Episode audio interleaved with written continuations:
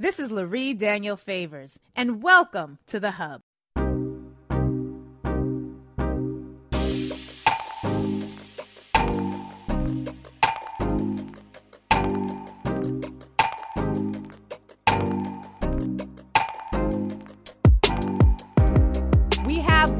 Today the amazing Tatenda Musapatike joining us again, returning to the Lurie Daniel Favor Show. Tatenda, it is such a pleasure to have you here. Let me read this sister's bio. Uh, she spent over a decade working on digital platforms and in tech to support progressive causes. She was most recently a senior advisor at Acronym, uh, where she built a $12.5 million program from the ground up to expand the electorate. This program worked to reach, register, and mobilize Black and Latina voters across eight states in the 20 2020 general election and in the Georgia Senate runoff elections, uh, closely engaging with over 200,000 new and infrequent voters. Tatenda, it is such a pleasure to have you back here on the show. Thank you for being with us again today.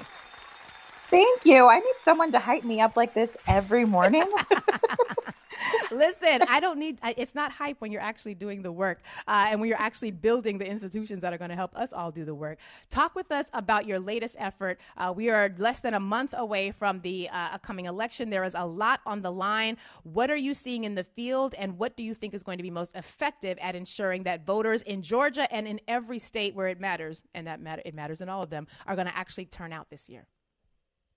Oh, wow. Thank you so much. Um, we are doing a lot of work. So, as you mentioned, we are less than a month out from the election. Um, we are only a few weeks away from some of the first voter re- registration deadlines. And by a few weeks, I mean a week away.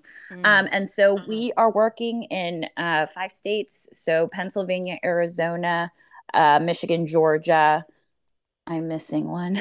Sorry. um, to do voter registration work online. And that work looks very different. And I, I, find it to be supportive and additive to a lot of the other programs that exist. So, for your listeners, there are multiple ways that uh, organizations like mine that are interested in helping people vote or register to vote operate. Um, many of those organizations are focused on field work. So, when you run into someone who asks you if you've registered to vote, IRL in person. Um, that is how the bulk of this work is done. However, we know that the internet is a really powerful communication tool mm. that has the power to persuade people and to give people information and access to how it is that they can register and vote. And so our organization is focused on harnessing the internet for that use. So we want to inform people about when their deadlines are, how it is that they can register, facilitate them doing that online, while also, um, as much as you hyped me up this morning, giving them the the hype that they need um, online, not in an election year, to be thinking about why civic engagement is important. Mm. So right now we are in like our Super Bowl time for sure, trying to make sure that we are driving as many people as possible who are unregistered or who are least likely to vote. So, people who we know don't vote frequently, um, to get them to register, to make their plans to vote, um, to feel better about our institutions, and just really provide as much truthful, honest, and frankly cool content. Um, we pride ourselves on not um, creating stuff that you would see. It's something that doesn't look like a political ad. Um, that way, people are more likely to engage with the content and not be bored and not dismiss it because we know that while this content can be effective with some people, like especially young folks, like I, I hate political ads. I don't even know how I'm in this industry. um, and so uh, we don't want our content to look like anything typical because that's just not how people are using the internet these right, days. Right. And when it comes to younger voters in particular, or younger potential voters, uh, what I'm seeing in terms of how young folks are using, I hate saying young folks. It, it feels as though I'm no longer a young folk. Uh, for this conversation, I'm not. But when it comes to how they're engaging with uh, online platforms, TikTok has been, uh, it's been a real eye opener because I'm on there to follow my son, but it's been a real eye opener to see how shortened content pieces, how direct conversation, uh, young person to young person, how some of these patterns are really influencing uh, the way folks are going to be voting. You guys are doing, I believe it's a 3.5 million buy in states like Pennsylvania. And, and what is that looking like in terms of what you're seeing, how people are responding to the ads? And, and are there lessons that folks should be following in other states to similarly target infrequent voters and voters of color? Yeah, I would say, especially with young people, they are the most no BS. I, I don't no BS uh, group out there. They do not follow. I think what even like I am a middle millennial for sure, and we liked a lot of polished content. We created, you know, very filtered and um, specific aesthetic uh, social content, and that is just not how younger people consume media. So I would say that the biggest thing is to keep it 100, um, mm. and and that can mean you know not over polishing your content or not trying to make it seem like oh this is so easy or all of that. It's really making sure you have messengers who look like who you're trying to talk to um, that you're creating content vertically and in a way where you know people would think that you know oh my friend posted this is one one big thing i think the other thing is to focus creating content vertically what does that mean like literally holding your phone vertically. Oh, and, and. I thought, are we talking about multiple layers of intersection? Oh, you mean instead of having it to the side, uh, horizontal, have it straight up and down so it can go on acro- across yes. multiple platforms? Wow. And here I was yes. overanalyzing this. All right, go ahead. no, but yeah, it's a simple thing, you know, people don't think about, especially if you come from like a film background and you're like, oh, I want to make something beautiful that will inspire people. You certainly can horizontally, like holding your phone horizontally. But um, vertical shooting right now is where it's at for a lot of social media. Um, so just by not even knowing that, I, I just I, and I want the audience to, to catch why this is a thing for me. Just by not knowing that, a lot of us are trying as hard as we can to get messages out. But just that one thing, you you holding your phone in the incorrect way is going to mean that it can't even be seen across multiple platforms. So just that little bit of insight, those types of tweaks are the ways that we should be thinking about how to more creatively engage. I know it seems surface, but if you put all your effort and hopes and dreams into your video and it can only go on Facebook where ain't no young people at anymore, I shouldn't say say that there's some still there, then you're really not making the most out of that moment. Am I understanding that correctly, Tatenda?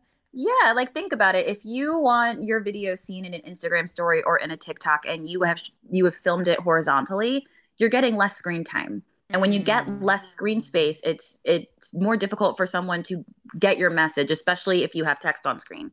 Um, and so, literally, it's about capturing time. It's about capturing attention. And in most platforms, in order for you to capture time and attention, the way you're going to get the most screen time is by having vertically focused content. Got it. And it's something that can seem so small, but we make really quick decisions about what it is that we view and remember online quickly. So I uh, used to be at Facebook and sold political ads when that was still a thing. And mm. while there, we learned that the human brain can remember a brand within 0.25 seconds of that brand entering feeder screen. Wow. Think about that. It takes a quarter of a second for your brand to recognize a your brain to recognize a familiar brand. Wow. And so knowing that these are the time differentials, it is important to make sure that you know your message what we want people to do is at the front that we capture that attention within that quarter of a second that we have mm. that we are ensuring that we are taking up as much of the screen and either drawing people to want to complete the video or putting that message right up front or maybe a mixture of both Got in it. order to make sure that that message is at least getting captured by brains right mm. and so there's so many things that we think about not just in terms of messaging, which is also important. Um, we'll have more lessons about message after we've done some analysis on what we did this cycle. But even those just really technical tweaks on how it is we want people to receive our messages matters. Um, and so, you know, these are things I've been working in this for, as you said, over a decade where the guidance also will change. I have no mm-hmm. idea how we're going to be using social media in the next two years. It will not be the same as what we do this year. And that's kind of why I love this work. There are right answers for a little bit, but it's constantly changing and evolving. But the thing that isn't changing and evolving is the mission. The thing that mm. isn't changing and evolving is the fact that we need to have more people participating in our democracy, not just because I think it's fully imperiled, but actually, if we're not doing that, then what is this experiment called America, right? Yeah. Um, and so it's i hope one day to like work myself out of a conundrum where everyone votes and it's fine but i don't think that's happening anytime soon. So you know while our tactics may need to shift the need for the work never does and and how it mm-hmm. that we continue to reach audiences who are spending their time wildly differently than people five ten years older than them is right. is exciting. Right. It's exciting and it's also scary because it, it means i'm constantly in a phase of keep up. So this is great in terms of political engagement. It's really bad for parents who are just just trying to keep up with what's happening. But I, can we talk a little bit about how you have seen effective messaging at combating against misinformation or, or like there's this like little kernel of truth and then a whole bunch of lies based around it. And I'm, I'm seeing this so much more. And I know it's something that we have to talk about every single election cycle, but I'm concerned that we're not really as effectively combating uh, the the disinformation campaigns that we literally are seeing pop up all across the country in ways that are scary because they are convincing. Uh, people believe them, and and it's hard to combat it when it's got that little kernel of truth in it, and it's in a meme that's really it flat like you said, it flashes up really quickly. It, it sort of locks in the brain. And how are you able to combat misinformation or disinformation when it comes to using these these 15, 30 second, very quick uh, types of ad formats? How does how have you seen that work? Are you seeing effective ways of combating it? I guess is the real question. So I don't know if I'm going to make you feel any better, but I I'm going to try. So the thing about misinformation and disinformation and how people harness that is that if you are responding to it, you've lost.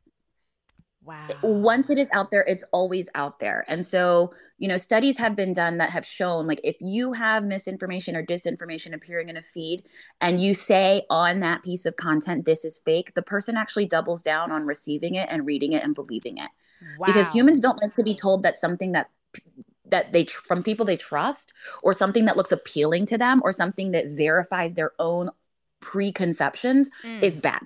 Mm. We don't like that it's not like if we see something that feels familiar and feels like it could be true to us and already you know speaks to something that we are believing on one level or another popping up and saying you're wrong that's not right actually forces many many people to double down on that wow. and, and, so once we are at this point where we are responding to individual pieces of misinformation or disinformation we have lost the game so how the should good we be responding because that did not make we need to good. have yeah, we need to have proactive messages because what is most effective against countering misinformation and disinformation is one, showing people an opposing perspective.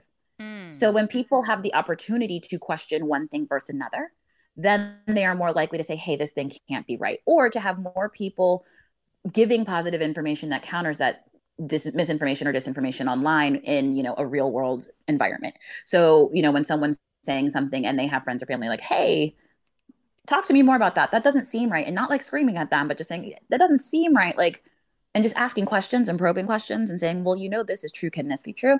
Tends to be more effective. So, what we need to be doing is we need to be having a proliferation of content online that reinforces positive, good values and messaging about voting. Mm. What we need is more mm. truthful content about voting. What we need is to surround sound um, people who are susceptible to misinformation with contradictory, truthful information. That way, they are constantly questioning when they see something that doesn't comport with what they have been seeing. So we need which is what the, our organization does. We need exactly. truth bombs. Okay, so we just have a minute. and they need to left. be year round. That's yeah. the part. That's the part right there. Uh, so how can mm-hmm. people find out more about how your organization does it? Are you guys putting out content that we can be retweeting and resharing? How how can we support amplifying the truth bombs that you guys are, are putting out at Voter Formation Project? Yeah, we tend to put stuff out um, on a state by state level specifically to folks who don't um, vote or register to vote who we can model. But if folks are interested in our work they can head over to our website. We have an active blog. We also are on at social media or on social media at at voter formation formation as in beyonce oh, um, yes. across most platforms um, and then if they are really interested in supporting our work, please go to our website and hit donate. Um, we are always looking for support there, and your dollars go directly to helping amplify these messages, especially right now. So um, those are the best ways that folks can get in touch with us. Um, um, and if folks want to get in touch with me, um, I am connected to that fateful get in touch button. So please uh, uh, feel free to, to connect with us there. So I just want to make sure people are clear, Tatenda. And am I saying your, your name correctly? I, I, yes. Okay. If I'm hearing you correctly, we should be less concerned about spending five hours formulating the perfect 17 paragraph Facebook response post to that disinformation. And we should instead spend that time creating truthful information that will flood our misinformed folks with accurate information instead. Yes. And honestly, okay. like if you are seeing it, like instead of just saying no, maybe just post a, a few articles that that show the opposite. I love that. I need that. I mean that that was my take before I just stopped engaging. Um, so that's what I do. I'm just like, mm, okay. We will take that. we, and I, I'm reminded that it is so much easier to destroy or to engage in attack than it is to build. And to me, I see this as a, a metaphor for that. It is so much easier uh, to no, it's not true, and this is why, and da, da, da, da, than it is to think about how to create content that shows what is true. And that's why having access to groups like yourself, who are already helping to generate that sort of content that we can spread and we can share, is super, super informative and helpful. Tatenda, thank you so much for being with us. I know we are just a month out for the election. We're going to have to get you back after the election so that we can do an analysis and a deep dive as to how it all went. Thank you for being here today. Thank you so much for your time. I appreciate it.